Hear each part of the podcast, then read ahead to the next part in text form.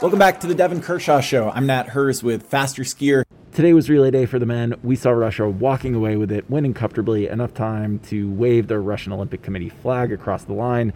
France and Norway in a little bit of a sprint for the silver medal, which Norway took, but still treated like it was a lump of coal. We'll get into it in a minute.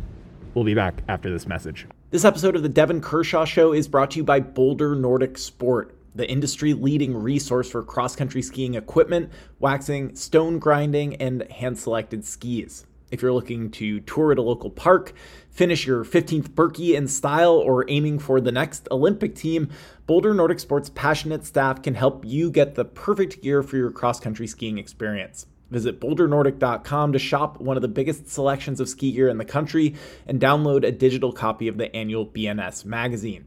Check out the Boulder Nordic YouTube channel for extensive waxing how to's. Ski inventory is challenging this season, but Boulder Nordic Sport is receiving new gear every week, including the new floor free race waxes from Holmenkol and Rode. Check out your options at bouldernordic.com. Kind of a subdued vibe, and I'm sorry, I know I shouldn't be subdued, but sometimes uh, men's distance skiing just leaves me in this like melancholy mood. And, and it has nothing to do with the performance that Russia did. Russia did everything right. They were the strongest team on paper, um, and they just came out and delivered. So, congratulations to Russia. Everyone skied great legs. Um, there was some storylines before the race happened, of course, like the weather. We finally saw some snow for the first time in like 20 years Dude. or something up in up in the high like, desert. Can you see what it's yeah. doing out there? Like, yeah, look nuts. at that. Yeah, yeah, it's crazy. And so, so there was a storyline there. Of course, the Norwegians made a controversial call by putting Emil Iversen in. Fresh hasn't raced at the Olympics, hasn't raced since since the Tour de Ski, where things were just not working whatsoever. Emil Iversen has had a really terrible year and a lot of controversy putting him in. And then, of course, halfway through that race, the weak link was Emil Iversen and the race was over and Russia just kind of skied away from it. So it was, it was hard to stay motivated to watch, uh, to watch this one. Cause each, I don't know if you noticed this, but each 10K was taking like 30 minutes, man. Like when's yeah, the last I mean, time you see a 10K take 30 minutes for the men? Never. It's never that slow. So that added when, to the when I, when I ski 10K, that's how long it takes. Um, yeah. I mean, you're, you're, you're talking to the guy that like, you know, I was waiting on like I went out there and I was like, is Luke Jager going to come through the mix zone? And I'm like texting with the attache and he's not getting back to me. And I'm like, well, I guess I'm just going to stand here and hang out for two hours in the cold. So yeah, I mean, I don't know. I'm at the Olympics. I can't complain, but it, yeah, it's like, you know, we were all just kind of standing there getting, getting, uh, getting snowed on and hanging out. Um, yeah. Watching and, and, and various ski. Yeah, I know exactly. And then, so the thing is with this is like, like we've been talking about for years now, men's skiing has become Russia versus Norway. And that's just how it's become in distance. And it's too bad because, yeah, it is a storyline like everyone loves. Instead of a David versus Goliath, it's just two two Goliaths out there smashing each other, which is which is something. It is. But when one of the Goliaths becomes a David, and then not even a David, but David's cousin's brother's buddy, Johnny, and is just getting smashed uh, right from the word go. It just doesn't leave much to be desired. It's just not exciting TV. It's it's it just wasn't a great. Yeah, it just wasn't like especially like the high of yesterday's relay with the women. Everything was going yeah. right with the women's relay yesterday. Great storylines, great action in the race. People were skiing well, some movements, some surprises. And today, no surprises whatsoever. Anyone that follows the sport had to have realized that with Kruger out with COVID and the way the Norwegian men have been skiing in the distance races, that Russia was going to take this unless there was something something crazy happening. And then in the end, uh, that's exactly how it played out. And I have to give my like I, I thought Chervotkin skied a beautiful leg. He his technique was great. He's in good shape, and Chervotkin was the one pseudo weak link of this Russian team uh, not after his 15K performance earlier. He, he, he skied a wonderful 15K classic to come fifth. But prior to that, he had a couple months where things just weren't working well. He was great in Ruka, and then he just kind of fell apart. And he came he came here, and and the skiathlon was a disaster. And then and then to just distance himself so easily from these guys was um, I guess I shouldn't be surprised, but but he did it in such a way that he obviously had a great leg, and that just put the nail in the coffin for the excitement. Everyone at home is like, well, man, can we watch the GS? Because there's a lot of guys skiing out there. Can we watch or just start making breakfast in something if in Europe? And so get ready for the biathlon, which has at least got some excitement. So um, no, it was uh, it, it, was a weird one. I thought it's uh, that's just how it is. I mean, I, I think first of all, um, I I think we can really offer a little bit of gratitude to France and and Sweden a little bit for keeping you know things interesting at the back. And and we can talk about that that in, in a second maybe but um you know I, I talked to the Norwegian men's coach Eric Erik Nossum after the race. And you know I was sort of like look you know lots of questioning in Norway and even here everywhere Devon Kershaw um you know about whether you know, you guys should have started Iversen, you know, should you have started Valnes and, and, you know, asked him basically, was this the best you guys could have done? Or, you know, was, was, are you guys thinking in retrospect, you know, you should have done something different? And he was kind of just like, you know, and skiing the way he was like hats off to him. You know, there really wasn't anything we were going to be able to do today. And I mean, we talked about this yesterday. I mean, you know, you add Kruger in there. I mean, is Kruger a stronger skater? I mean, I don't really know if that changes yeah, the dynamic of that classic like much if if if he's here instead of Iversen. But um, you know, I don't know. I mean, I was kind of watching that first leg and, and thinking like, you know, is Chervotkin about to dig himself into a hole and blow up? And and you know, is, is are they just kind of letting him letting him dangle out there. But you know, as, as, soon as it sort of becomes clear that, that that's really not what's going on, it is it, it is it just kind of does sap the race of it's it's drama and you know i mean it also i was also surprised to see that um you know you would have thought that basically in a blizzard and you know wasn't doing quite what it's like i'm looking out the window right now like this is the craziest snowstorm that i've seen in a while. It's kind of ramped up but like you would have thought that like you know for him to get off the front and basically be plowing in the track for everyone that that you know would not have been a thing that he would have been able to do starting starting at like 5k but also the the you know course folks here had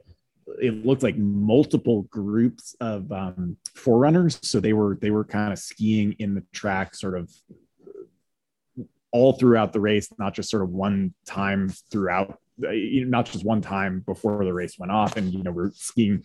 They're skiing on a 3K loop, so I think that didn't end up being as much of a factor as it, it might have been. But I, I actually just sort of thought that that was a surprise that it didn't, you know, it just didn't seem to be more more of a factor. I mean, it's like they probably were just skiing on extra blue today, given given the temperature. You know. yeah, exactly, and it's it's yeah, and it's really dry and cold. So, but here, here's the thing too with Chervotkin, which I think is is important to mention. It was a man amongst boys, really. I mean, Chervotkin on the first leg, he was far and away the favorite. If you didn't think he was going to put massive time into the field, you haven't been following men's skiing enough and the disappointment of the day was Iversen. You know, there was a lot of question marks. And then he gets beat by not only Pellegrino, who's a sprinter. I know Pellegrino's been top 15 once in a while, but you got to remember, Emil Iversen has dozens of World Cup podiums.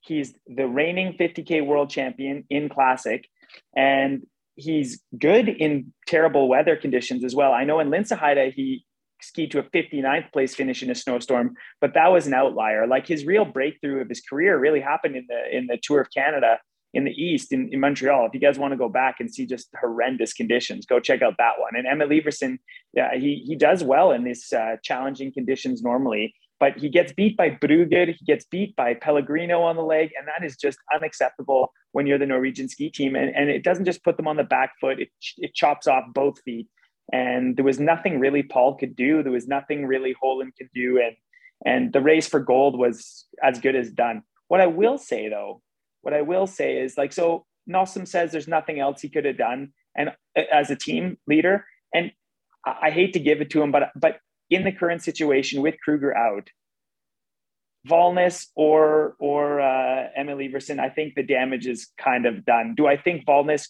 Do I think Valnes could have skied away or not skied away, but come into the stadium at least with with um, Italy and and Germany? Yes, I do. Do I think he could have been just ahead by like a few seconds? Yeah, probably. But that doesn't change the outcome of this one.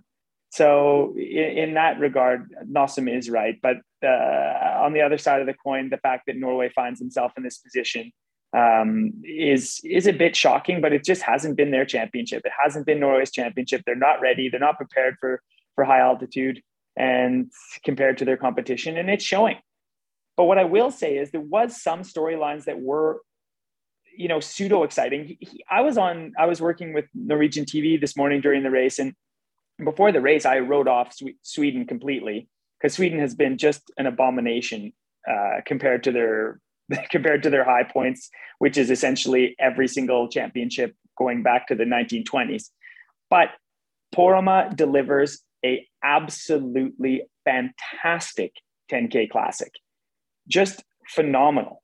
And Jens Burman, who is coming back, we we forgot to mention this the other time, but he's become like kind of a YouTuber, which is kind of weird because like when I watch his YouTube videos. Nothing against Burman and he does a good production and stuff. But I'm a dork, and I'm like, oh god, this is just too dorky for me to really care. Um, but but he before you jump in, he has he's had two prolapses in his back. The fact that he's even at the Olympics at all is a huge win. The fact that he has an eighth place in the 15K Classic a couple days ago, and then Burman's race today was fantastic.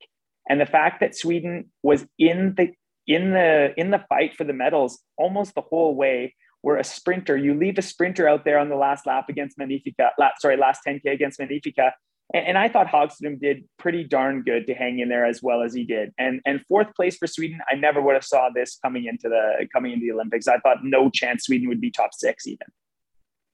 Yeah no it was i mean it was awesome to watch. And and you know seeing Burman in there and you know knowing that he was eighth in that race the other day and just you know, eh, like I actually, you know, I mean, I thought um, uh, I was sort of expecting Golberg to be able to to pull away, and he just couldn't, and and it was, you know, it made for a made for more drama. And and I'm gonna put in a plug here because I was unaware of Jens Burman's uh, vlog, but then uh, I read something that I just thought was like uh, too much fun of a story to leave on the table, which was Jens Burman uh, and his vlog went viral in China. He arrived at the Olympic Village and he uh, made a vlog where, among other things, he sampled some uh, some local Chinese snacks. He sampled a a Swiss roll, a strawberry Swiss roll. He sampled some uh, uh, power puffs or power something for life, which is the most bizarre name for a snack ever. And then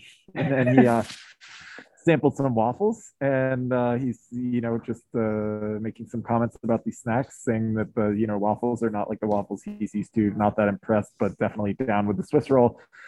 And then someone on uh, chinese uh, social video platform bilibili uh, pulls this clip out posts it and the swedish media were saying it got like 4 million views which I also think it's funny that the Chinese volunteers here were like, "Oh, four million views. That's you know, that's not so impressive." yeah, I, that's a- I, I, I, only found like uh, five hundred thousand, but I, actually wrote it up. Um, you can read the story about this on fasterskier.com. I talked to Jens. I talked to uh, the columnist that wrote it up, and and and who also coined the term Burmania, uh, which I thought was you know pretty nice. funny. So you know, like if you want a little trivia on the guy that you know, really delivered a, a solid uh, second leg in the relay. Um, read about Jens Burman. Um, I don't know if there's that much more to say about the race, uh, sort of as it unfolded. I I, I want to um, just sort of uh, observing kind of the dynamics of cross country skiing and sort of the packing order, like just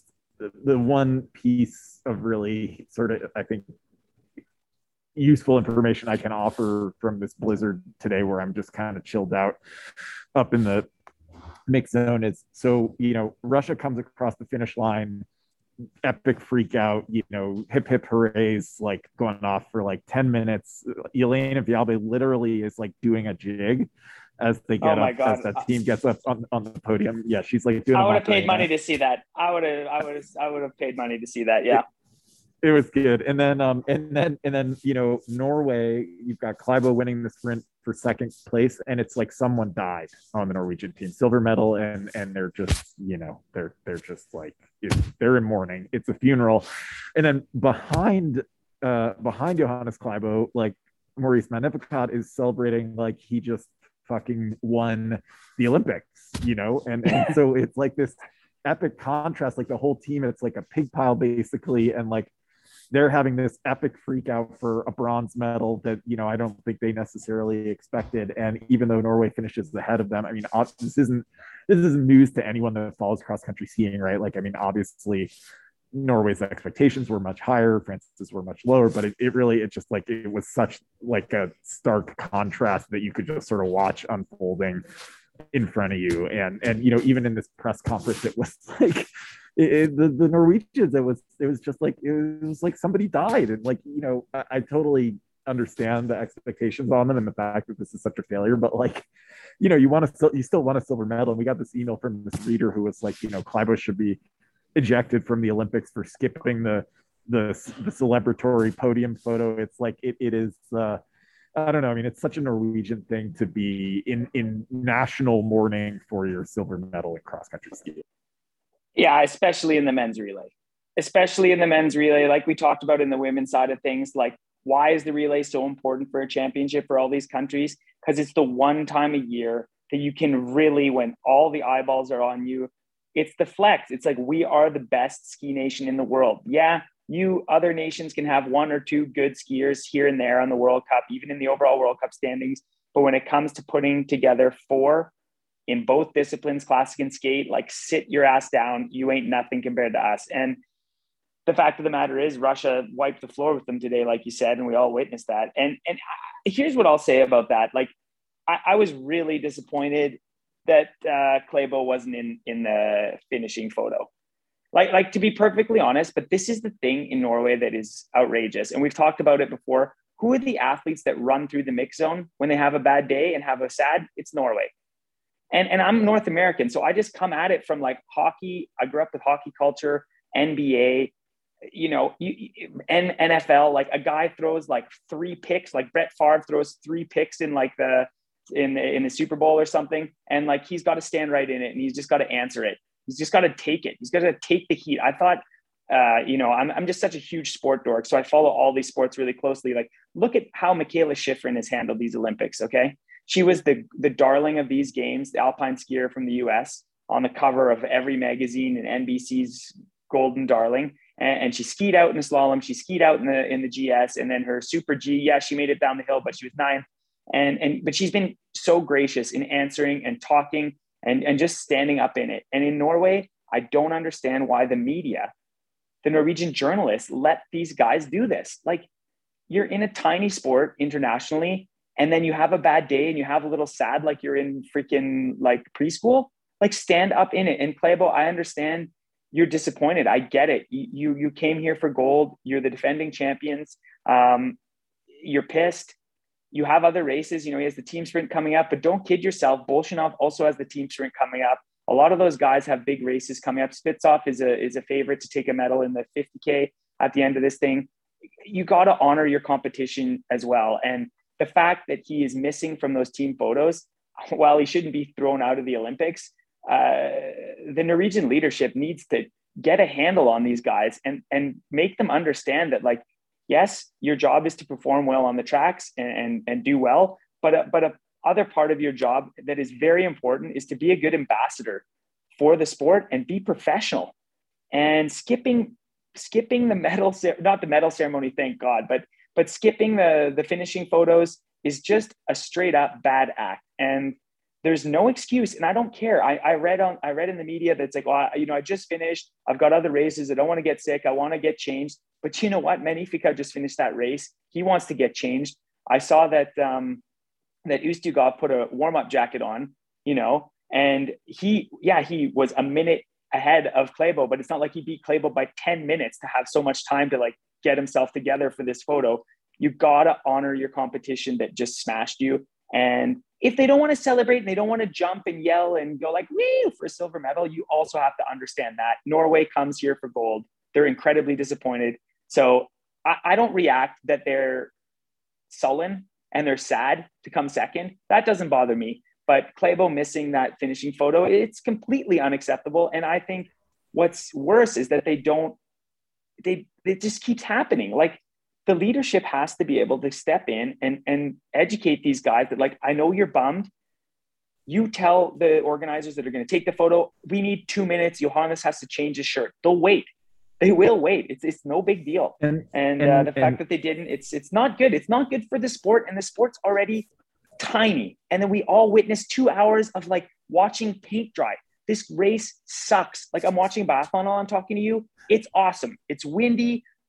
There's missing guys are spraying bullets all over town like the the lead is changing not so much in this men's race here that's happening but there's stuff happening and cross country skiing has to compete with sports like this and when you act like an ass at the end it's not helping your cause it's not well, well, thank God we have uh, we have Devon Kershaw to to keep uh, cross country ski fans in, in, engaged in what's going on here. I, I, will also just add to that. Um, Klæbo showed up uh, late to the press conference. Iversen, unless I'm making a m- mistake here, which I don't think I am, Iversen didn't even show up to the press conference at all. Silver medalist, like, you know, just like screw it, I guess. Um, so yeah, I mean, I agree. I mean, it's it's it's uh, you know, I mean, the coaches uh, did a little better job with that. I mean, they're still showing up, but you know, they took some time for me, and you know, we'll we'll kind of field the questions. But I mean, I totally agree, and it, that's a totally separate thing in a way. I mean, and, and I also, I mean, it's I, I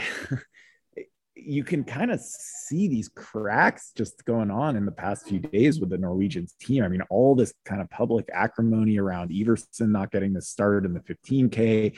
And you've got kind of like, eh, you know, I, am reading some stuff and I don't know that I totally understand the dynamics, but it's kind of like, you know, it seems like the coaches and the team managers are like pointing fingers at each other. And it's like they're really not like presenting a united front at all and don't just don't seem to kind of have a, a good uh, kind of cohesiveness to, to the team right now. And i mean it, it's sort of like obvious maybe why not but i think you know it also maybe is speaking to like you know you have to wonder like is this kind of a contributing factor somehow that like you know that just doesn't seem like everything is is like dialed in to have like you know your your athletes and your coaches and your managers kind of like publicly sniping at each other like in the media like in the middle of the biggest event in in four years like i've got to be really you know someone at the norwegian ski federation has got to be like really questioning just sort of the day-to-day leadership of the team at this point you know beyond just yeah. the results at this point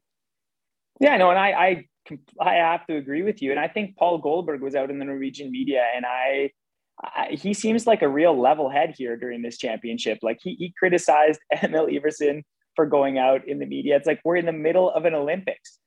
Like I'm, and he he respected, he thanked Emil Iversen. Be like, I understand it has nothing to do with your teammates, but still, this is like noise we just don't need to deal with right now. And then also today at the end of the relay, he also went out in the media and in after his race and been like, oh my God, like no matter what. It's like if we win, there's something wrong. We're destroying the sport. When we lose, it's a national day of mourning, like you said. Like, listen, we're all just trying to go out here and do the best we can. And I think I have a ton of respect for Paul Golberg, who's taking a leadership role in this in this championship and and being that level head that the team needs because Klæbo is such a legend and and so good.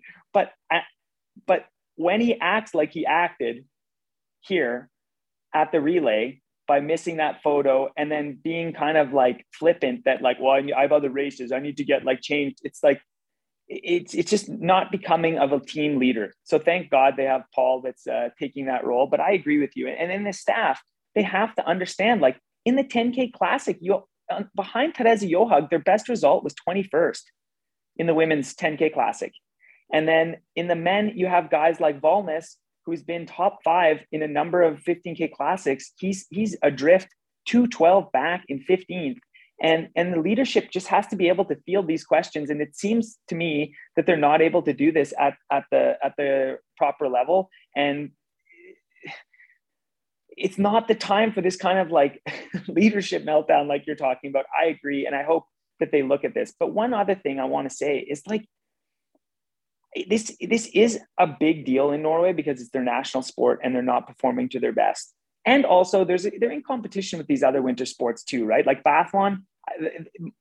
Marte Olsbu Røiseland just won her her third gold medal of the championships uh, in the pursuit today. Uh, Johannes Thingnes Bø is is uh, fighting for for medals with Tarjei Bø today in the in the pursuit, and they're winning a lot of medals in biathlon.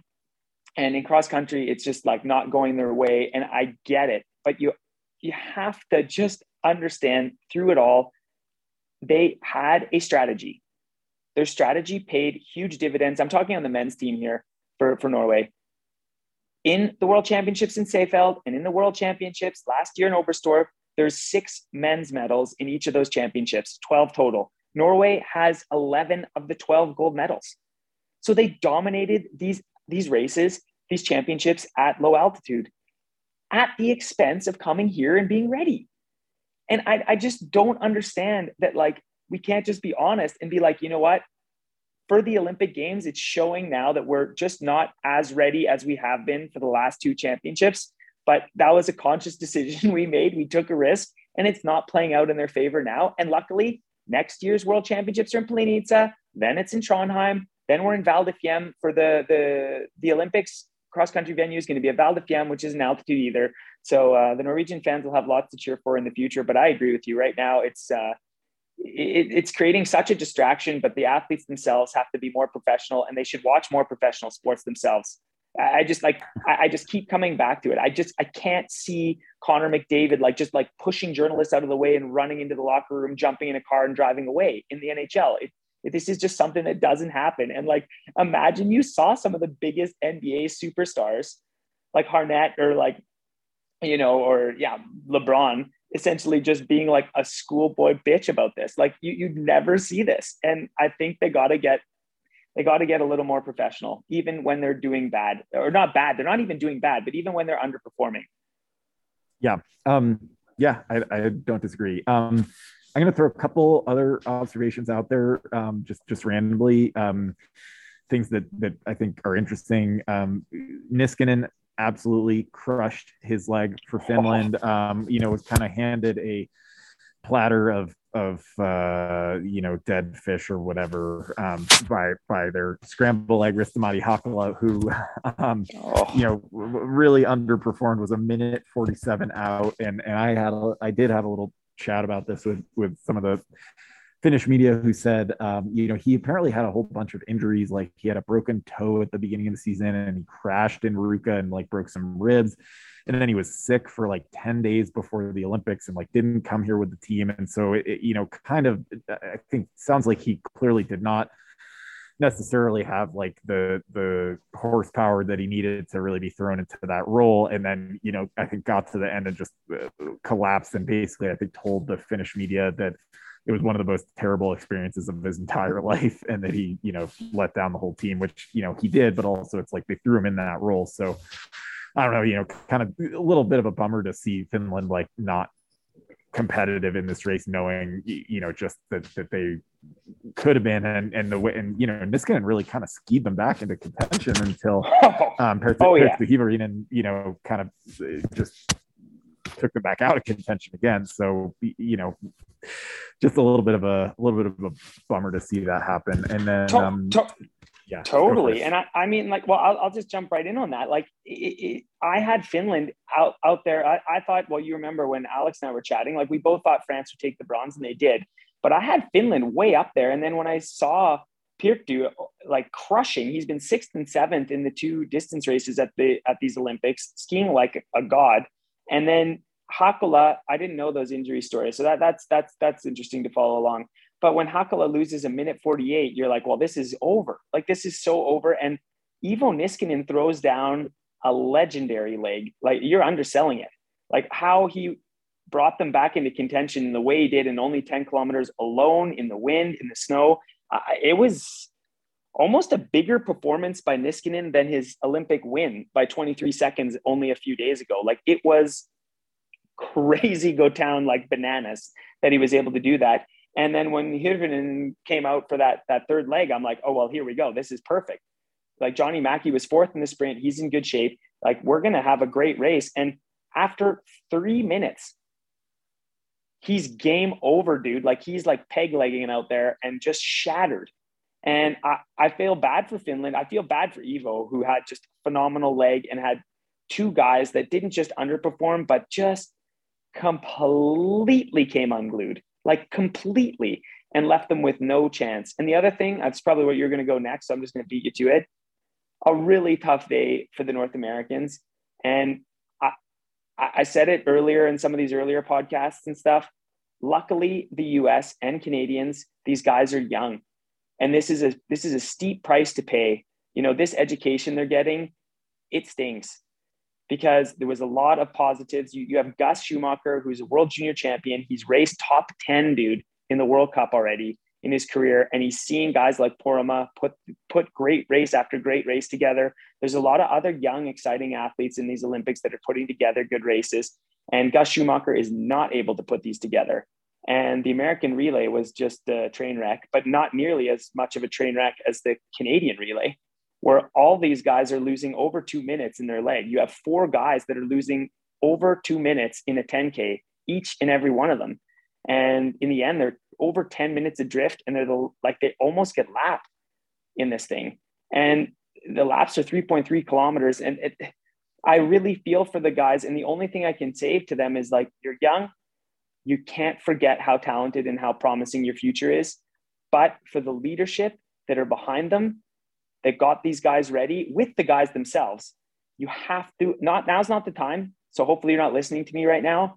But in the spring, you've got to look through this and be like, how did did we not only underperform, but how did we miss our goal so spectacularly? And that's what we've done. Like I've done that in my career. I mean, like we talked about Sochi, we were so horrendously bad.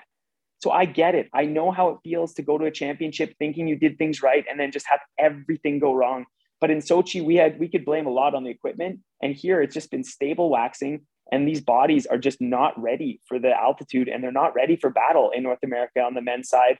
And the women for both the US and the men, sorry, sorry, for the US and Canada on the women's side ha- are ready. They are putting forth like solid performances. Jessie's individual medal, uh, a number of women on the Canadian side are having like career best performances and, and season's best performances. So uh, it, it has been working there, but but for the Americans and the Canadians on the men's side, like to say it disappointing is an understatement. These guys are underperforming and they're just not ready. They're not ready for these Olympics, and, and it breaks my heart.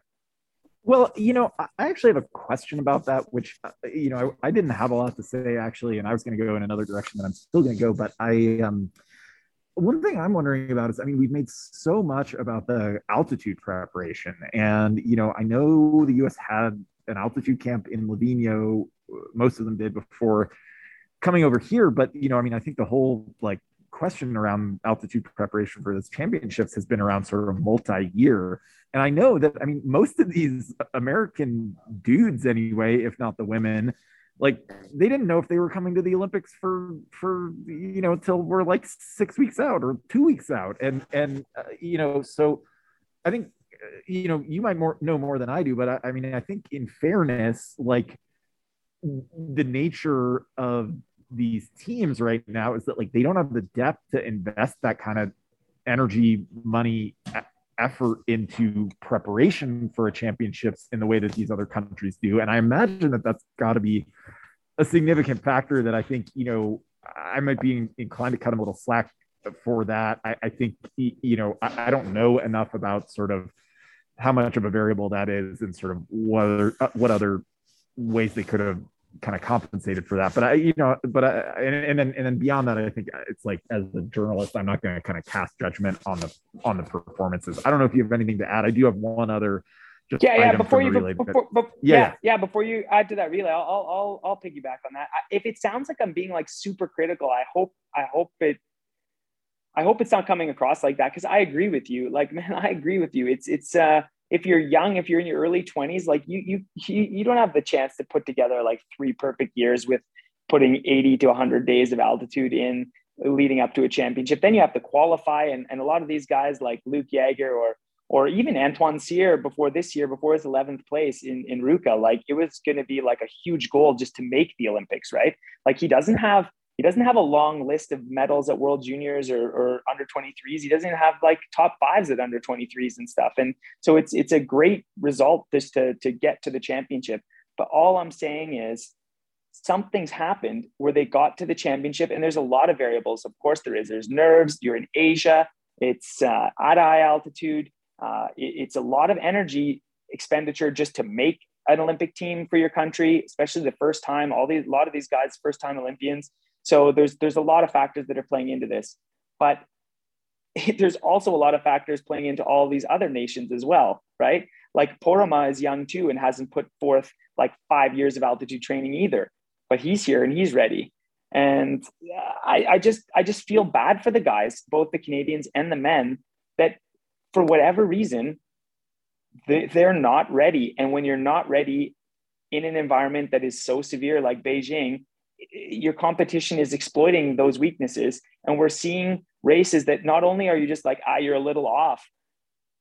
At these big championships, those, weaknesses get exploited and then magnified and then amplified to like a factor of 10. And that's when you're seeing a guy like a world junior champion in Gus just getting the doors blown off him, or even like Remy who was fourth at World Juniors, getting lapped in the skiathlon. Tony, uh, Antoine Cyr, like we talked about, who who was 11th and 12th in Ruka earlier this year, like not able to crack the top 30 when there's only four per nation starting in the 15K Classic in, in, in fair conditions. So it, I just really feel for them. So if, if it comes off that I'm being critical, I, I apologize in advance and I'll have to watch myself because that, that's not my meaning.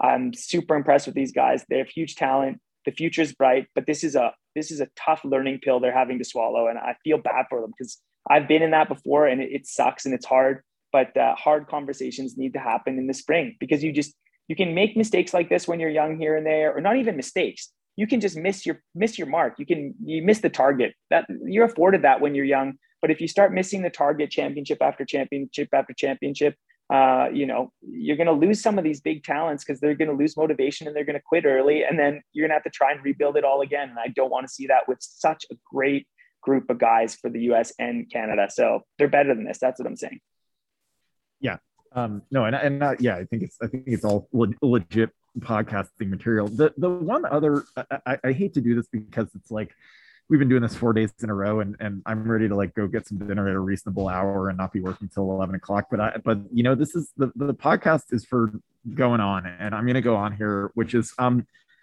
china.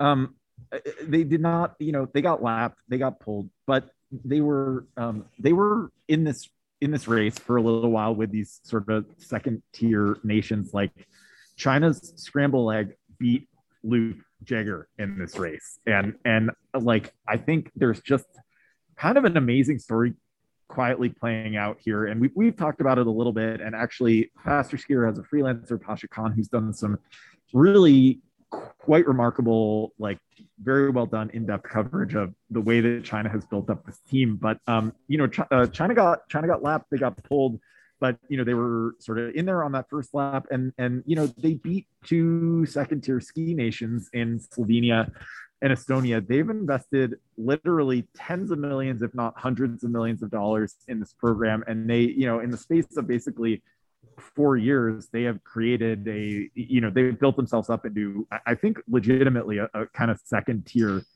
ski nation. And I, I, just think, you know, it's super interesting. Like you can read about the way that they did that with, you know, hiring a whole bunch of like Norwegian and Finnish coaches like Ole Einar Bjorndal's been over here. Vahur, who we had on the podcast, has been over here. And I just, you know, I think most North American ski fans, we haven't really talked about it on the podcast. And I think that like, um, the just sort of the magnitude and significance of that is like underappreciated, and it, it, was kind of fun to watch them out. You're like, you know, they were they were semi-competitive. There was a there was a big crowd, and and they had they were like banging some uh, really loud drums and cymbals. And, uh, you know, it's just like, it, it's kind of a cool thing to have another country just like all of a sudden they're here and they've kind of arrived. And, you know, they're not Norway, they're not Sweden, they're not even Germany, uh, but they, you know, they beat the United States, which I think, you know, a lot like people listening to this podcast consider the United States, uh, you know, they beat the United States in one leg, but still, you know, I think we consider the US to be a pretty viable ski nation. So just, just sort of an, an interesting detail that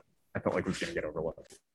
Yeah, yeah, for sure. And it's not just that, dude. Like for three legs, they were right in the group with Canada, man. And did you know what? Some of the guys on this relay that were skiing with Tony that ski like and and uh our our guys like Olivier and stuff, they they they had not learned to ski in 2019. I was sitting in the studio here in Norway with Tor Arne Hetland, who was one of the Norwegians that the Chinese like hired and had a training group that he was in charge of up in Meråker. And he had athletes that he knew that were on this this relay team that could not stand on skis. And now they're skiing with guys that have been in the points on the world cup. And in in tony's in the case of uh, antoine cyr who's been top 15 so what i think is super sad and almost tragic is like they've come so far in such a short time but is china just going to throw all this away after their olympics are over and i I'm afraid they're going to, and I think that is really too bad for a sport that we need. We need all the help we can get. Cross country needs needs nations to get better, and they need them to get better fast. Because right now, it's just because it's uh, it's become a two horse race for the last number of years, and it's just killing the interest. Men's distance skiing is eroding into like a foregone conclusion, and that's never fun in sport. So it would be awesome if China could keep up the momentum. And I'm worried that they won't, right? I would put a lot of money that they won't. And it's too bad because some of these athletes have come an insanely long way in an insanely short time. And if they could just do this for eight more years, man, we could have another. No, you're right. They're not going to be Norway. They're not going to be Russia, but we could have another country in the game that when they're on form could be like we were in Canada, a number of medals here and there on the World Cup or or uh, competing in the top 10 in both genders uh, at the championship. And you know as well as I do, Nat, how, how if you're top 10, man, this a lot of things can happen. Weird things happen, but you have to be close enough to take advantage of those weird things. no, no doubt. And, and yeah, I mean, it is, it is, uh, it's, it just being over here and sort of seeing the investment that China has put into this sport. It's like, it's, it's, it floors you. And I, I mean, I don't know. I mean, I, I think, it definitely is a question, but I also, I mean, uh, like, no offense, I, I don't think either of us has anywhere close to enough knowledge of Chinese politics and kind of the dynamics of that and sport and whatever here to really, you know, I mean, who knows? Like, it, maybe, I mean, it, it's an immense amount of money, but at the same time, China is a gigantic country. And like, you know, maybe they're just like, yeah, this is an afterthought and it's cool and, and we'll keep doing it. So I don't know. It's an interesting question. And um, the other thing I would just say is, you know, um, th- this whole, enterprise just proves um, there, there's hope for me. I could still um, I could still be on a World Cup podium, or at least you know make make the sprint heats. You know, so um, it, that's one reason to keep keep the keep the train rolling. Yeah, yeah, and I hope they do. I really I really do hope they do because the they had unrealistic expectations. China had unrealistic expectations for these Olympics. They wanted medals for these guys. Things have been floated around where they said like we want to sweep the podium in the women's 30K. It's like, it's not going to happen, dude. Like, not even close. Not even, this is like completely bonkers. But I think if you're looking at it rationally, like I just said, if you have guys that three, four years ago had never stood on cross country skis competing with Canada's best and competing it's with America's astonishing best, accomplishment. It's an, it's an, it's an astonishing accomplishment and it, it leaves a lot to be desired. And I hope they continue with it because the, I'm telling you, man, cross country skiing needs this. Like they just need it. Like again, not to not to harp on the obvious, but like I wish we should almost start like a biathlon podcast because like I'm seeing so many different flags all over the top 30. It's a better product. It's produced better. They can have World Cups. It's more exciting. And and cross country skiing needs to compete with these other winter sports. And to do so, we need to have more diversity in the field and not just diversity on the start list, but diversity in the actual races themselves. And, and the races, when I, to quantify that, to me, it's like top 10. If you're top 10 in individual World Cups, this is, you are showing like a true, like mastery level, like elite level in sport. And to get another country up into that upper echelon of the sport uh, for the men's side would just be like a dream come true for a, a Nordork like me. Yeah, no, no doubt. I mean, it, it's it's it's already an awesome story, and it, it, you know could be even better. So should we should we leave it there? Yeah, let's leave it there. And uh, thanks everyone for listening. Nat, thank you so much, man, for taking the time. Like I I, I noticed that like uh, it's uh, the Olympics is a grind, man. Like even for like me, who's just like in Norway trying to study and and uh, being a dad and stuff, and you're over there uh, kicking some butt. And I, I, really appreciate you taking the time. And I really appreciate all the listener questions. I know you do too, Nat. It's, it's fun to hear the engagement. And yeah, I think our listenership might even be over 20 now. So that, that's, uh, that's a real, uh, that's yeah, a real bonus. Your mom, my mom, Alex, uh, your wife, and like may- maybe like uh, Klæbo's listening. I don't know. Well, uh, Klæbo's not listening, but you know what? Bill McKibben, who is a New Yorker contributor, is listening, and that just that's the only one I care about. Like the fact that like a New Yorker contributor is listening to a cross country skiing podcast. That's like uh, there's nothing more that you know we can we can stay under 20 it's okay if we have 18 listeners. It's totally fine with me. Totally. Yeah he, he could be in our audience of one so um cool. Well i'll uh we'll, we'll be we'll be back uh wednesday after i catch up on sleep and you catch up on uh medical studies. Cool. yeah oh god i gotta go back to like alpha alpha beta and gamma tubulin and like all the motor proteins and stuff. So uh, I'm not looking forward to that, but it'll be fun to have a couple days to try and pretend I can catch up again. And uh, we'll see you Wednesday for the team sprints. Lots of fun stories there. Who's Norway going to put for the men's? Who's Norway going to put for the women's? Will the Norwegian men be able to challenge a, a, a Russia who's just on complete fire? Lots of great storylines for the team sprint. Like we've talked about before with relays and team sprint relays. I'm a very negative to them on the World Cup and very positive for them on the championship. So there will be a lot of drama midweek. Look forward to it. Thanks for sticking with us. We'll be back.